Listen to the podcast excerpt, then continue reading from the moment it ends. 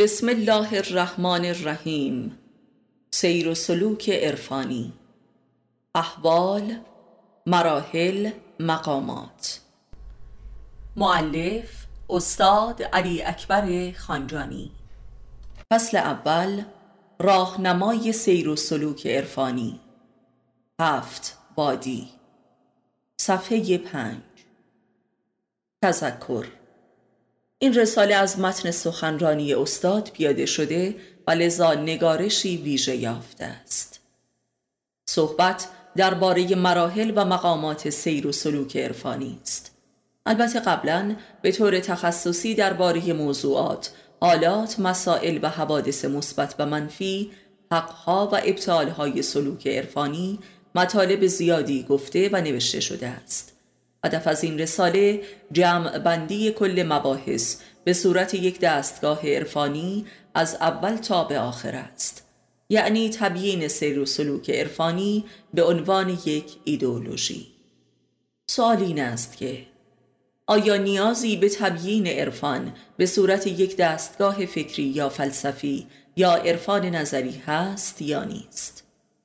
در ادبیات عرفانی ما برخی از عرفا سعی کردند که مراحل و مقامات سیر و سلوک عرفانی را طبق بندی کرده شرح دهند و تقسیم بندی کنند. از جمله عطار در منطق تیر مولوی در مصنبی حاج عبدالله انصاری در منازل سائرین و صد میدان ابن عربی. که متاسفانه همه اینها بسیار تخصصی بوده به زبان شعر و استعاره است و مستلزم شرح و تفسیر بسیار. امروزه اگر جوانی بخواهد بداند سیر و سلوک عرفانی چیست؟ و زندگی عارفانه چه نوع زندگی می باشد؟ و چه معضلاتی دارد؟ متاسفانه هیچ کتاب و منبع مفیدی در دسترس نیست. آن هم در کشوری که مهد عرفان و تشیع است و بخش عظیمی از ادبیاتش عارفانه است. هدف ما این است که چون این کاری انجام شود تا جوابگوی نیاز نسل جوان باشد. البته به زبان ساده امروزی نه الفاظ تخصصی و پیچیده. قبل از هر چیزی این سوال باید پاسخ داده شود که عرفان چیست و زندگی عرفانی و سلوک عرفانی چه معزلی می باشد. عرفان به زبان ساده یعنی معرفت نفس خودشناسی شناخت اسرار وجود شناخت وجود خیشتن در کل این عالم هستی. زندگی عرفانی یعنی زندگی که در آن انسان به جستجوی حقیقت ذاتی و حقیقت جاودانه و الهی خودش در این جهان است. بنابراین سیر و سلوک عرفانی برای هر انسانی جزء واجبات است. یعنی کسی که زندگی عارفانه و سیر و سلوک عرفانی ندارد در حقیقت زندگی انسانی ندارد.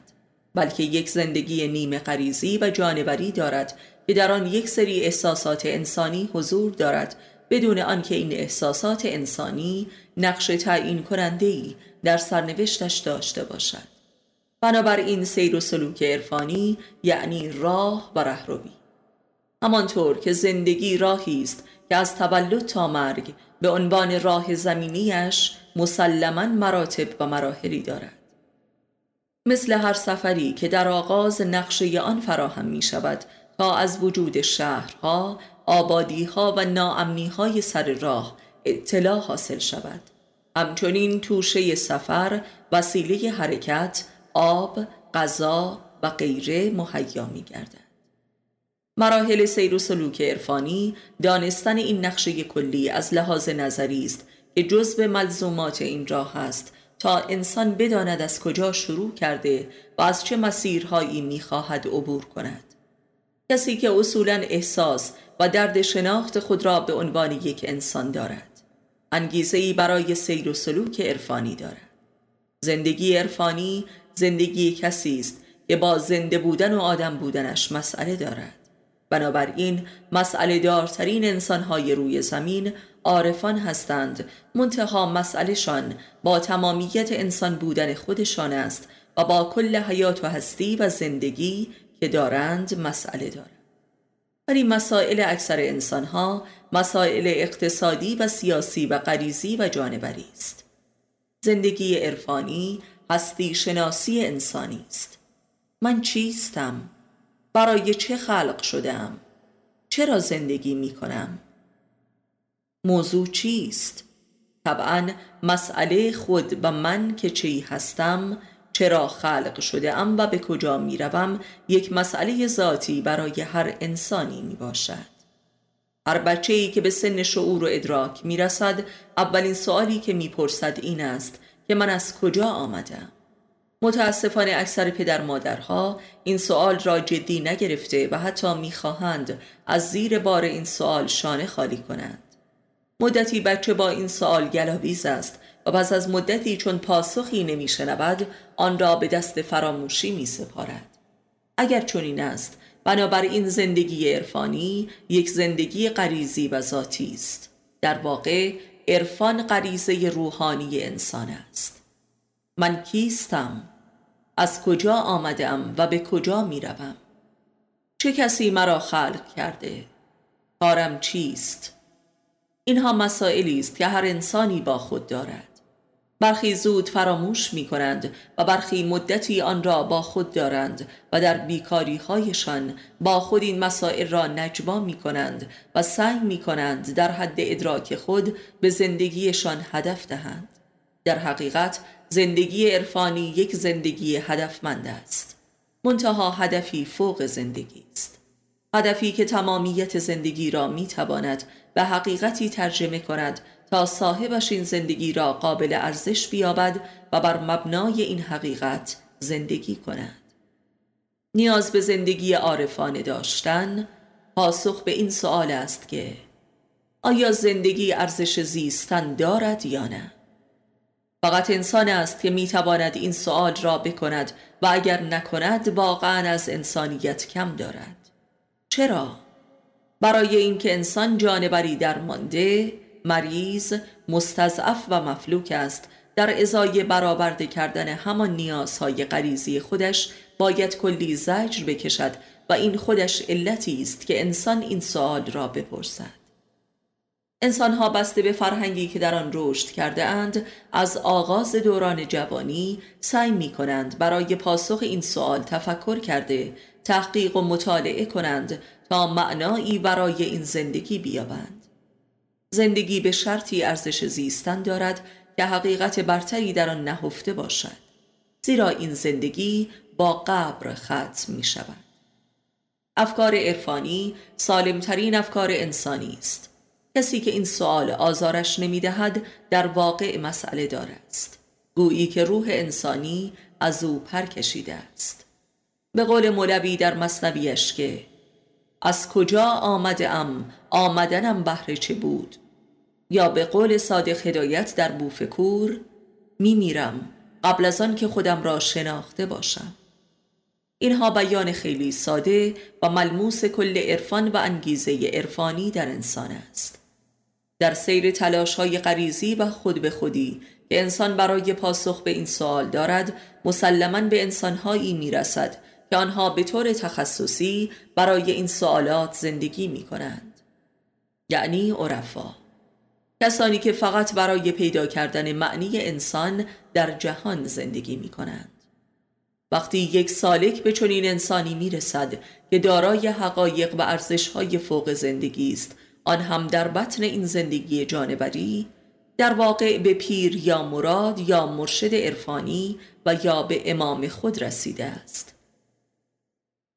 این مرحله سرآغاز کاملا جدی سیر و سلوک عرفانی است که گام به گام با مفهوم پیر یا امام گره خورده است و نمی شود که کسی بگوید زندگی عرفانی دارد ولی دارای پیر یا امام نمی باشد. یا باید در عالم بیرون داشته باشد یا در عالم نهان و غیب. یعنی یا یک پیر و امام دنیایی دارد که در کالبد بشری زندگی می کند یا سیر و سلوک او خزروی است. یعنی امام باطنی دارد. بنابراین باید گفت سیر و سلوک عرفانی با یافتن کسی به نام پیر یا مراد به طور رسمی شروع می شود مثل بچه‌ای که پس از تفریح در مهد کودک در مدرسه ثبت نام می کند و به طور رسمی محصل می شود. معلم درس دنیوی می دهد و پیر درس معنویت و آخرت می دهد. معلم او را با علوم و فنون دنیوی آشنا می کند و پیر یا آموزگار معنوی محصل را با خودش و روحش و معنویت و حقیقت زندگی آشنا می سازد.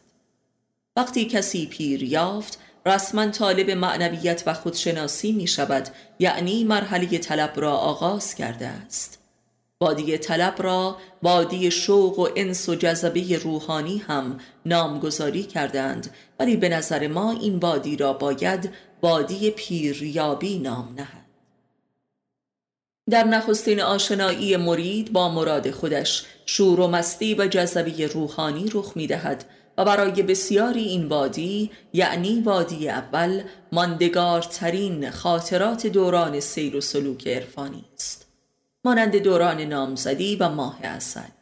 سالکترین مرحله تازه می‌خواهد با پیر خودش آشنا شود و مهمترین مسئله او پیر شناسی و امام شناسی است که آیا این یک پیر واقعی است یا کذاب و دروغگوست در واقع مهمترین مسئله وادی اولین است که چطور می شود پیر را شناخت.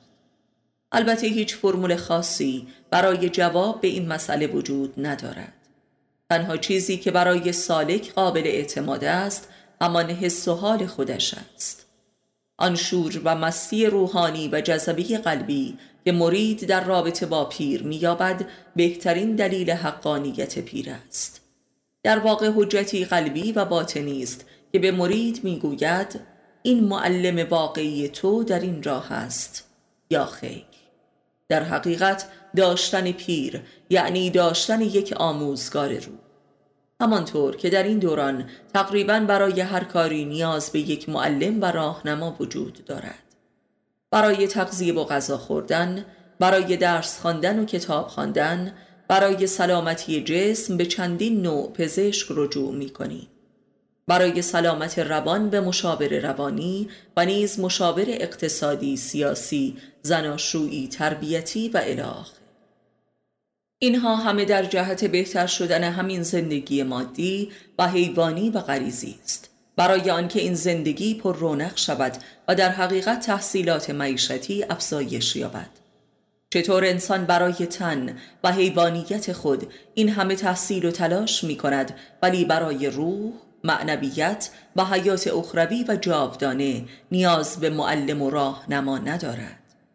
متاسفانه کسی که به جستجوی معلم روحانی نیست از زندگی جز حیوانیت نخواسته است و برجسته ترین و تعین بارترین نشانه حقانیت پیر تو این است که به تو شور و عشق معنوی می دهد و برای اولین بار مستی باطنی و روحانی را تجربه می کنی و چون این کاری را با هیچ تخصص و رشته تحصیلی نمی توان صورت داد. پس در این مرحله شور و شوق و علاقه و عشق تو به معنویت و معرفت و علم روح و حیات ما برای طبیعه بیشتر می شود. تا جایی که پیر است و می‌پرسد که می‌خواهی این راه را ادامه دهی یا خیر.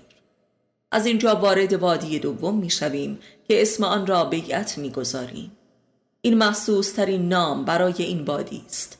یعنی دوران نامزد بازی تمام شد و وقت عقد کردن است. یا دوران مهد کودک و بازی تمام شد و رسما باید در مدرسه ثبت نام کنی و محصل شوی. به طور کلی مراحل سیر و سلوک دو محور اصلی دارد. مسائل مربوط به پیر و مسائل مربوط به مرید. در واقع کل راه مسائل و معضلات رابطه پیر و مرید است. می‌دانیم که هر انسانی در زندگی عادی خود بی دوست نیست و این یک نیاز روحانی و انسانی است. پیر دوست حقیقی انسان است که او را به سلامت و عزت و حقیقت زندگی میرساند و برای همین است که اسم عرفی آن در ادبیات عرفانی ما دوست است. دوستی قابل اعتماد و محرم اسرار روح و روان و باطن که قرار است با همدیگر به حقیقت رسیده و بیعت به این معناست که این دوستی ابدی است. همدیگر را عقد می کنند برای خدا و پیوندی انسانی و روحانی برای خدا و به سوی خدا و تا دیدار خدا منعقد می گردد به تجربه ثابت شده است که نیاز انسان به یک دوست برای محرم اسرار یک نیاز ذاتی و حیاتی است. اهمیت دوست یک نیاز وجودی است. هرگز همسر نمی‌تواند محرم اسرار باشد. زیرا در جایی که نیاز هست همدلی و رازگویی به حداقل می‌رسد. نیاز مانع یک رابطه سالم است. مهمترین واقعی که در رابطه پیر و مرید وجود دارد راز در میان نهادن است که سرمایه و موتور محرکه سیر و سلوک عرفانی است. برای همین کل ادبیات عرفانی ما اسرار نامه است. از اسرار غریزی و جانبری گرفته تا اسرار روحانی و الهی. انسان بدون دوست به هیچ جایی نمی رود و اصلا حرکتی ندارد گویی که دل ندارد.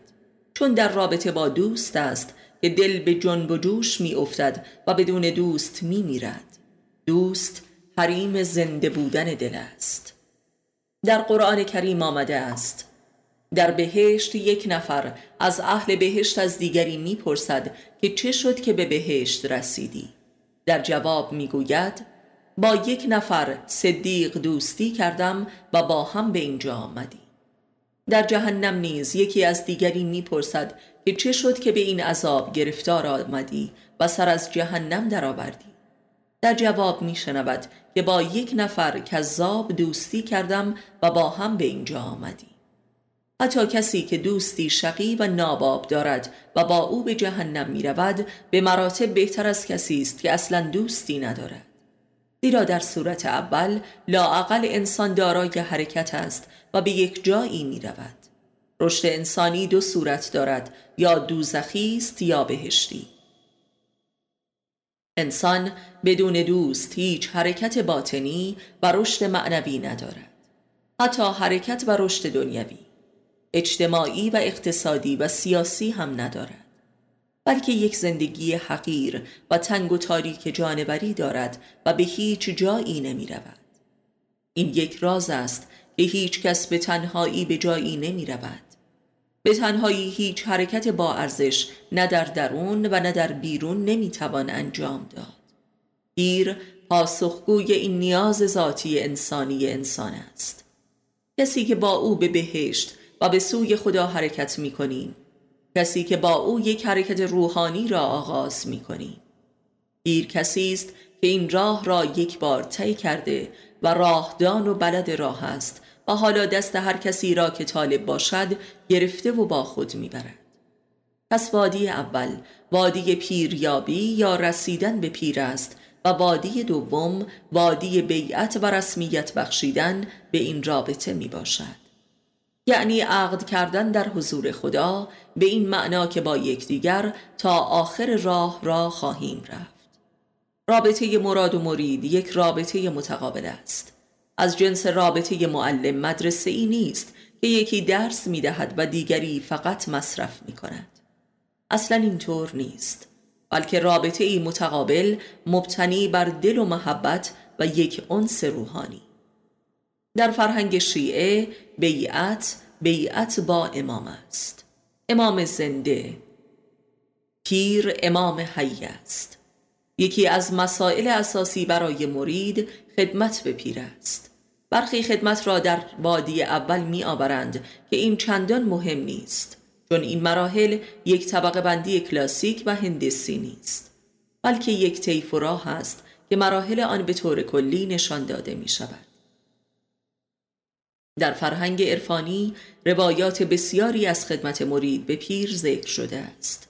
به طور مثال گفته می شود که کسی که به نزد عارفی رفت و ادعای مریدی کرد به او گفته شد که هزار روز باید خدمت کنی.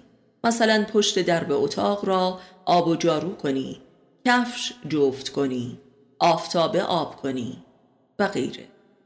این مسئله مهم و با ارزش است. این امر اساس رابطه پیر و مرید است و مرید را به پیر نزدیک می کند تا با او و خلق و خوب و هیکل و فیزیک پیر انس پیدا کند.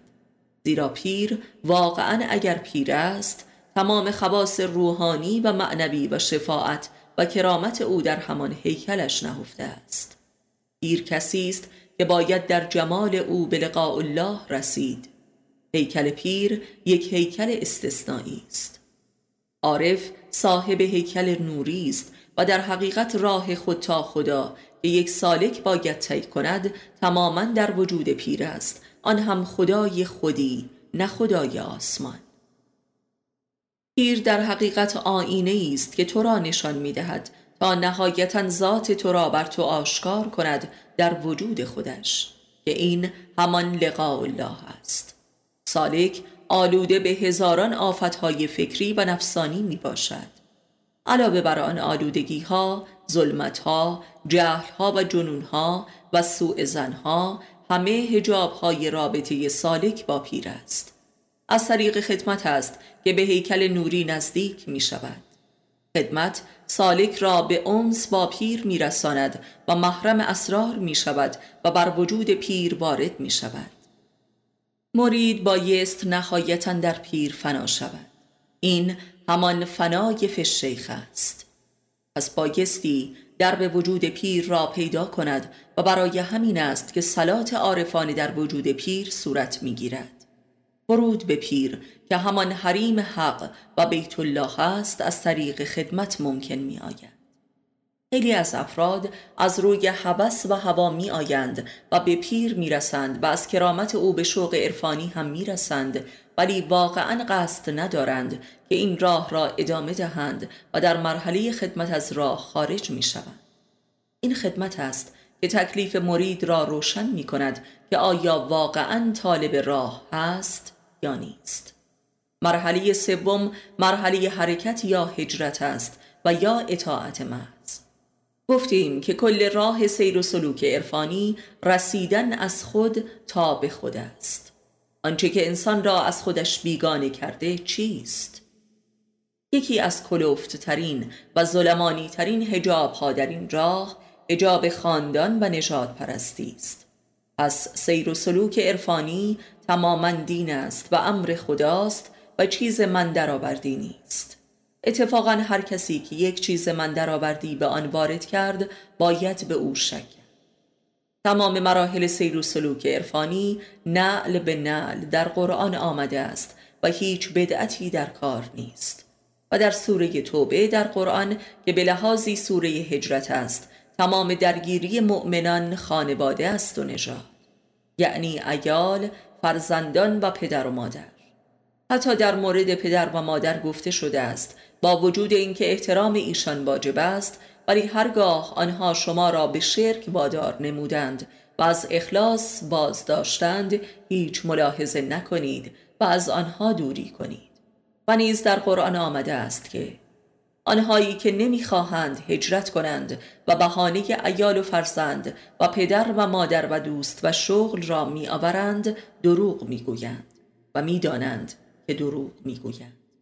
زیرا بسیاری از کارهایی را که نه پدر و مادرشان دوست داشتند که انجام بدهند و نه اهل و ایال ایشان به طور مخفیانه انجام می‌دادند و حال که نوبت به دین و کار صلاح رسید باید از همه اجازه بگیرند و مورد تایید همگان باشند.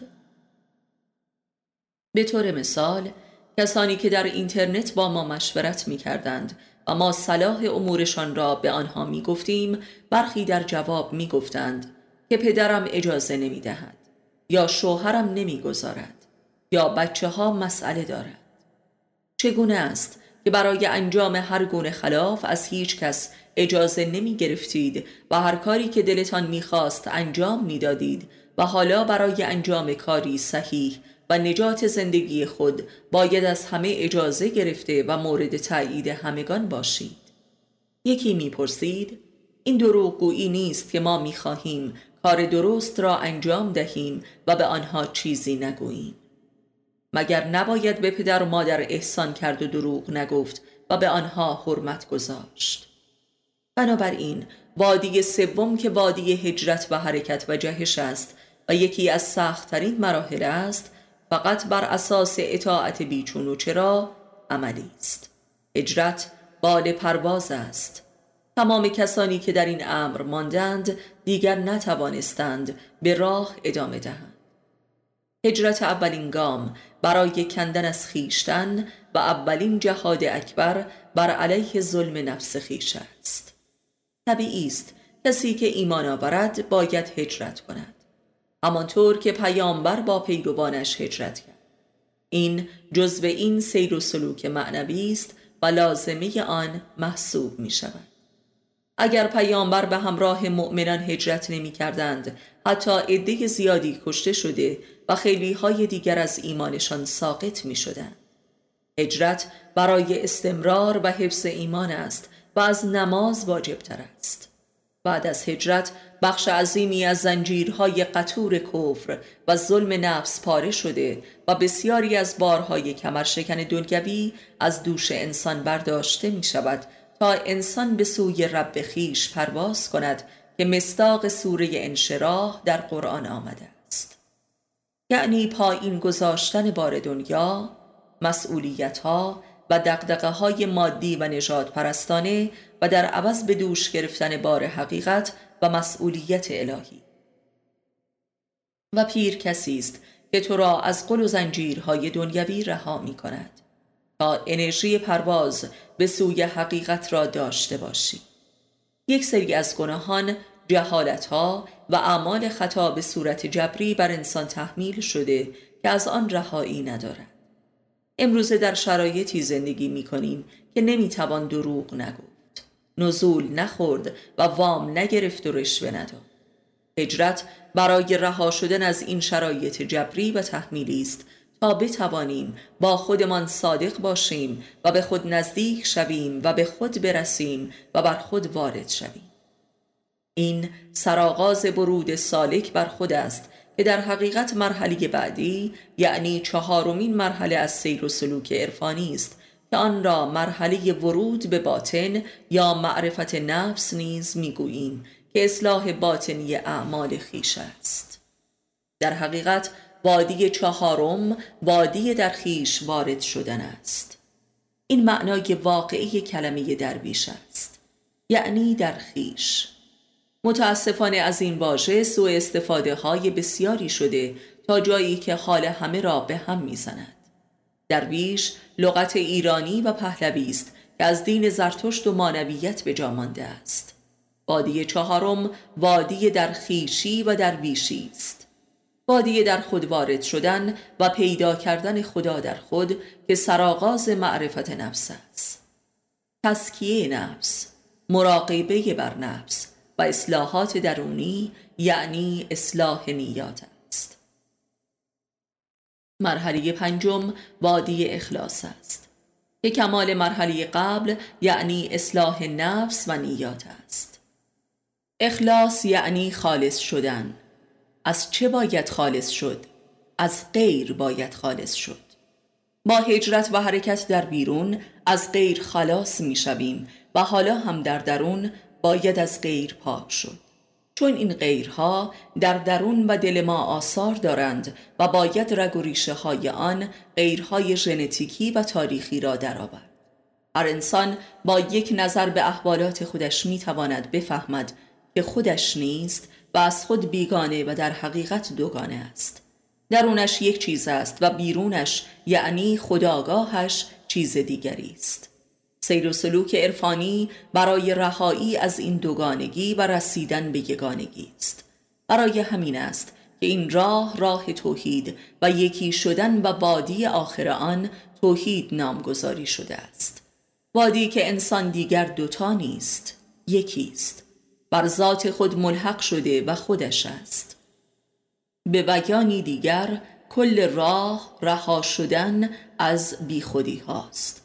یعنی رهایی از اسارت ها، مالکیت ها، بستگی ها، از خود بیگانگی ها و ستم ها و جهالت هاست. وقتی که این زنجیرها دریده شد بر خود وارد می و سپس به خود می رسی. باید در باطن خود بقایای این بیخودی ها را در طبقات نفس خود بخوانی و بشناسی و پاک کنی تا نهایتا به خود برسی یعنی اخلاص دیگر در تو جز تو کسی نیست یادمان باشد که همه این مراحل گام به گام بی یاری پیر مطلقا ممکن نیست. حالا که به خود رسیدی تازه نبرد بزرگ آغاز شده است. این اوج سیر و سلوک عرفانی است. اینجا نبرد تن به تن با خیشتن است. خود براندازی و از میان برخواستن است. به قول علی علیه السلام خود خود هر کسی خداست. پس باید این خود را درید تا به خود خود و هسته مرکزیان رسید. وادی اخلاص از بلاخیزترین وادی هاست که می‌توان آن را وادی بلایا هم نامگذاری کرد. یعنی تیغ کشیدن بر هسته مرکزی خود. خود را شکافتن و خود را در خود منفجر کردن. هرچی جلوتر می رویم نیازمند به عشق و شور و اعتماد بیشتری به پیر هستیم. بیشتر وجود پیر را احساس می کنیم که بی او نمی توان ادامه داد. این بزرگترین و تنها کار انسانی انسان در جهان است وگرنه یک زندگی جانوری و غریزی است. علی علیه السلام وادی اخلاص را به چهار موت ارادی یا اختیاری تقسیم بندی نموده است. موت سرخ، زرد، سیاه و سفید. اولی مرحله از جان خود گذشتن است. موت دوم یا موت زرد از نان خود گذشتن است. یعنی انتخاب فقر و به حداقل قناعت کردن و از رفاه و عیش و عیاشی گذشتن. بلا یعنی امتحان الهی که انسان خودش به صورت ریاضت مصنوعی انجام نمی دهد بلکه راه طبیعی و الهی است و خود پیر است که در مواجهه با بلایا به مرید می‌گوید که حالا وقت پریدن است. مرحله سوم یا موت سیاه. مرحله تنها شدن است و از همه عزیزان دست شستن است. این مرحله نیز به صورت طبیعی فرا می رسد و خدا برای انسان پیش می آورد المثل یک دفعه بچه یا همسر یا عزیزترین کسان شاخ راه می شوند که باید از یکی گذشت. آن عزیز یا راه. مرحله چهارم یا موت سفید گذشتن از دل خیشتن است برای خدا. بر دل خود تیغ کشیدن است. حالا دیگر جز پیر هیچ کس و هیچ چیزی برای مرید وجود ندارد.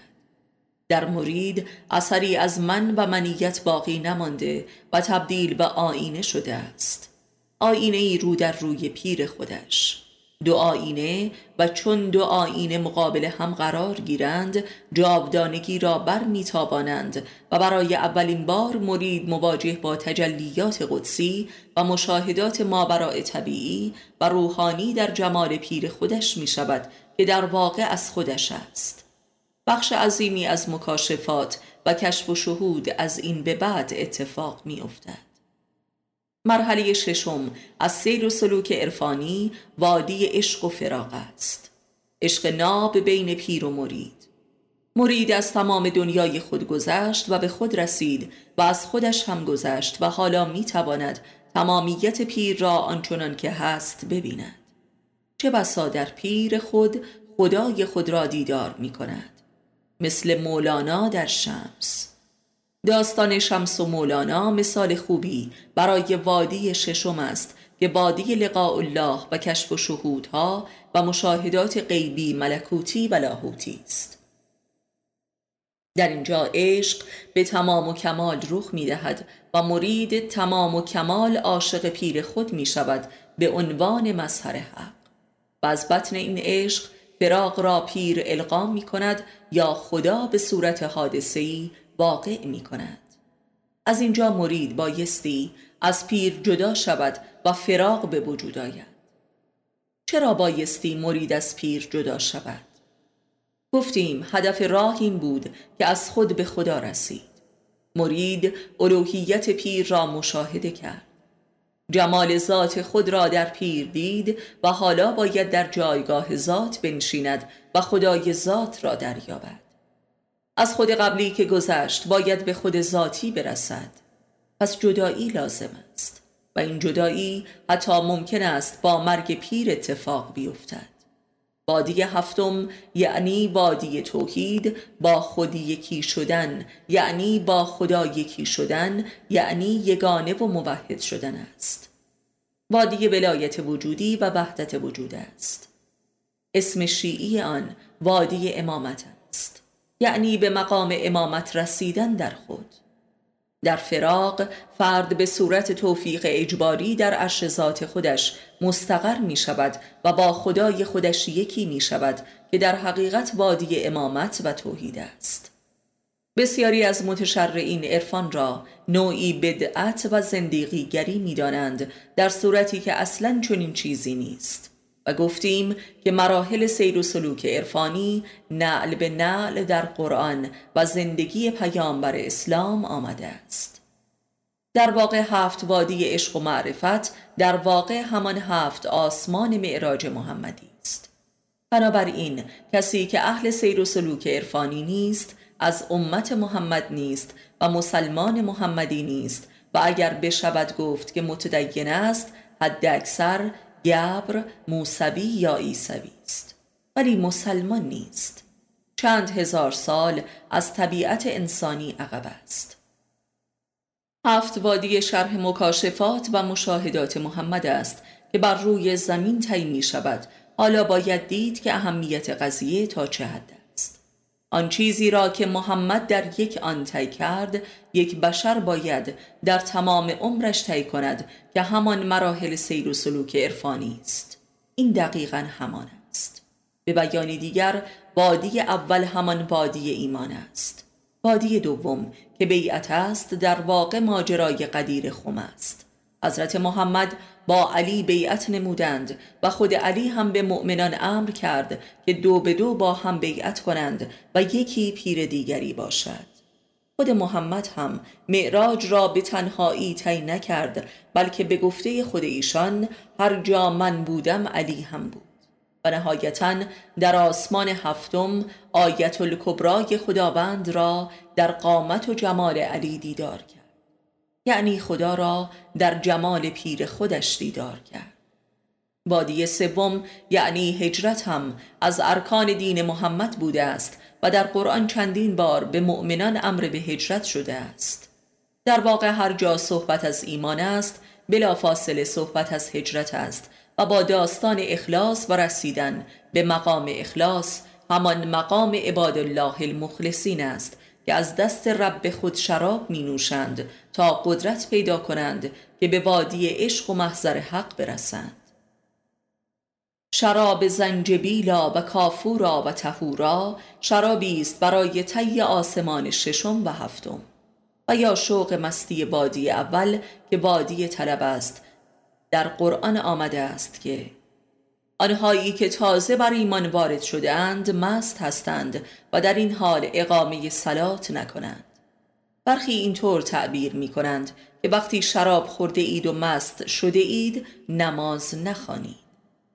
صحبت بر سر سکران است نه خمر. اگر نه به وضوح گفته می‌شد که وقتی نماز می‌خوانید شراب نخورید. در حقیقت کل بشریت سالک سیر الله هستند خواه ناخواه. ادهی در تاریکی و زلالت مسیر دوزخی را طی می کنند و ادهی از راه نور و روشنایی مسیر بهشتی را می پیمایند.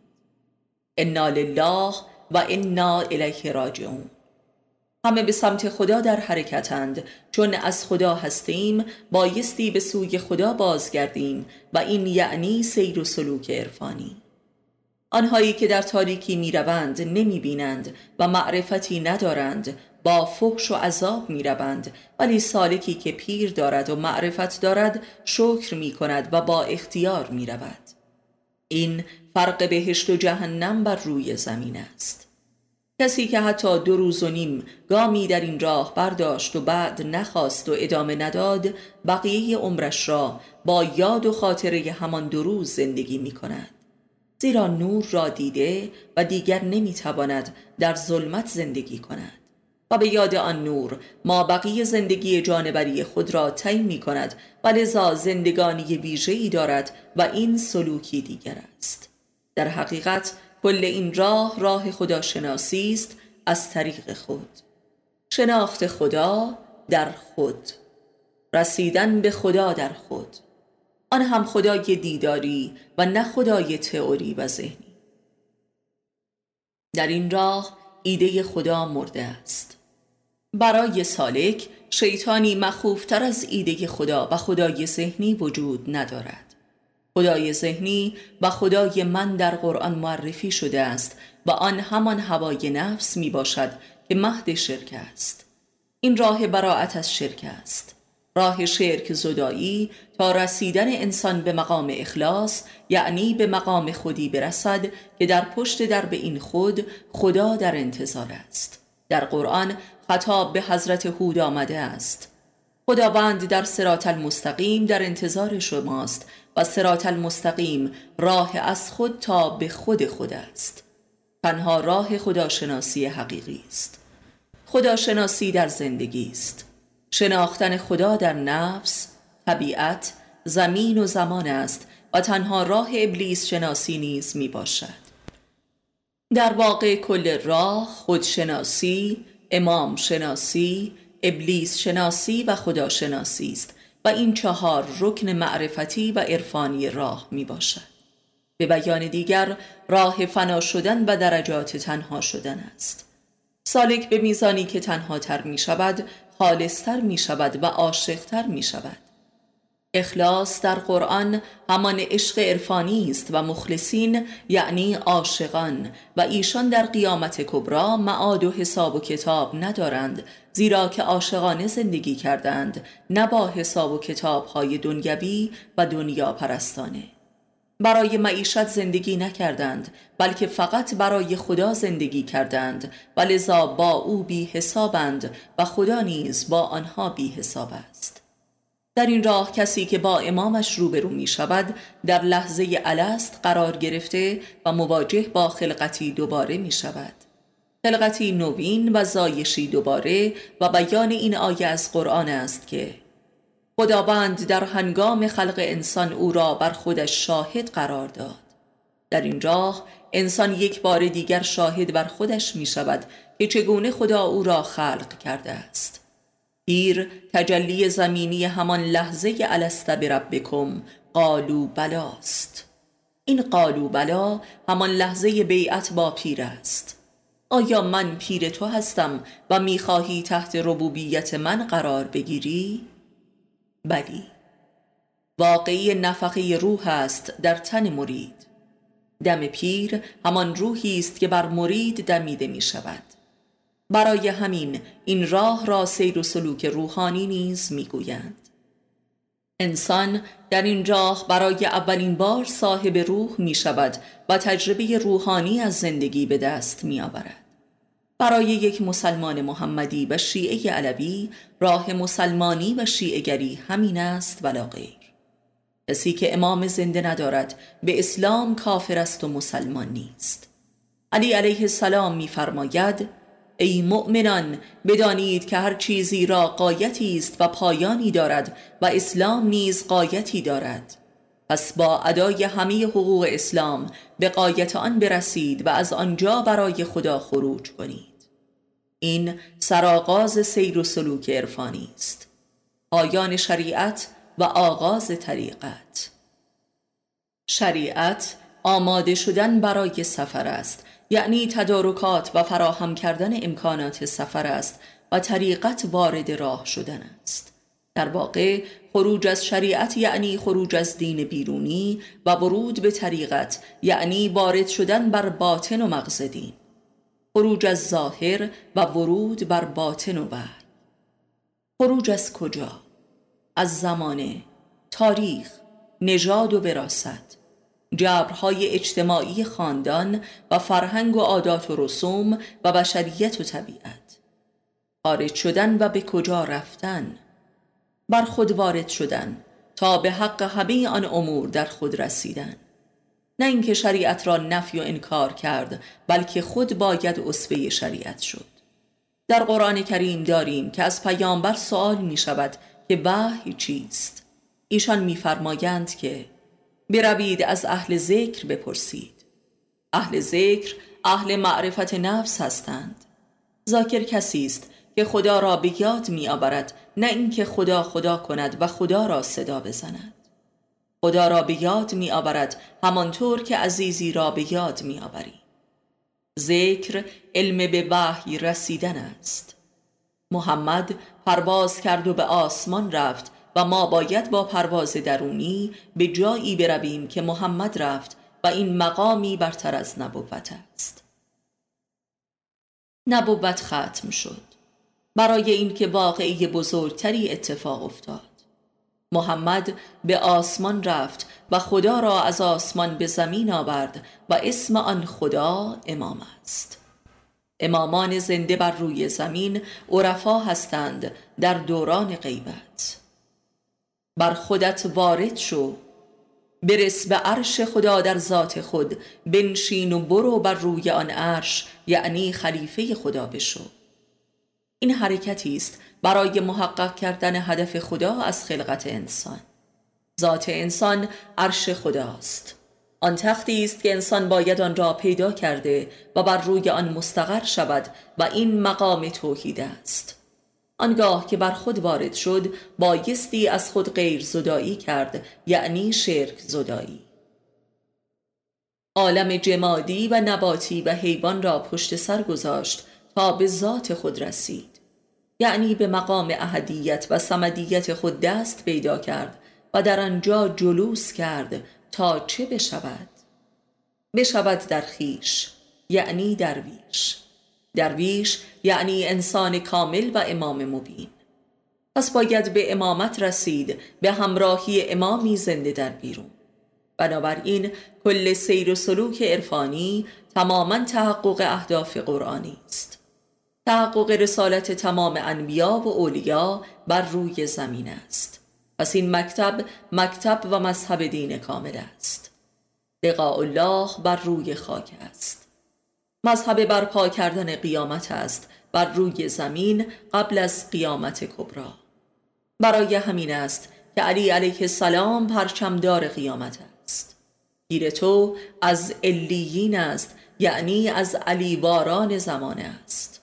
یک پیر بر حق در هر عصری تجلی از ظهور خود علی است به درجات. برای همین است که امام همیشه علی است. پس بایستی درجه ای از یک علی زنده باشد تا به همراه او به معراج روی. سیر و سلوک عرفانی یعنی این.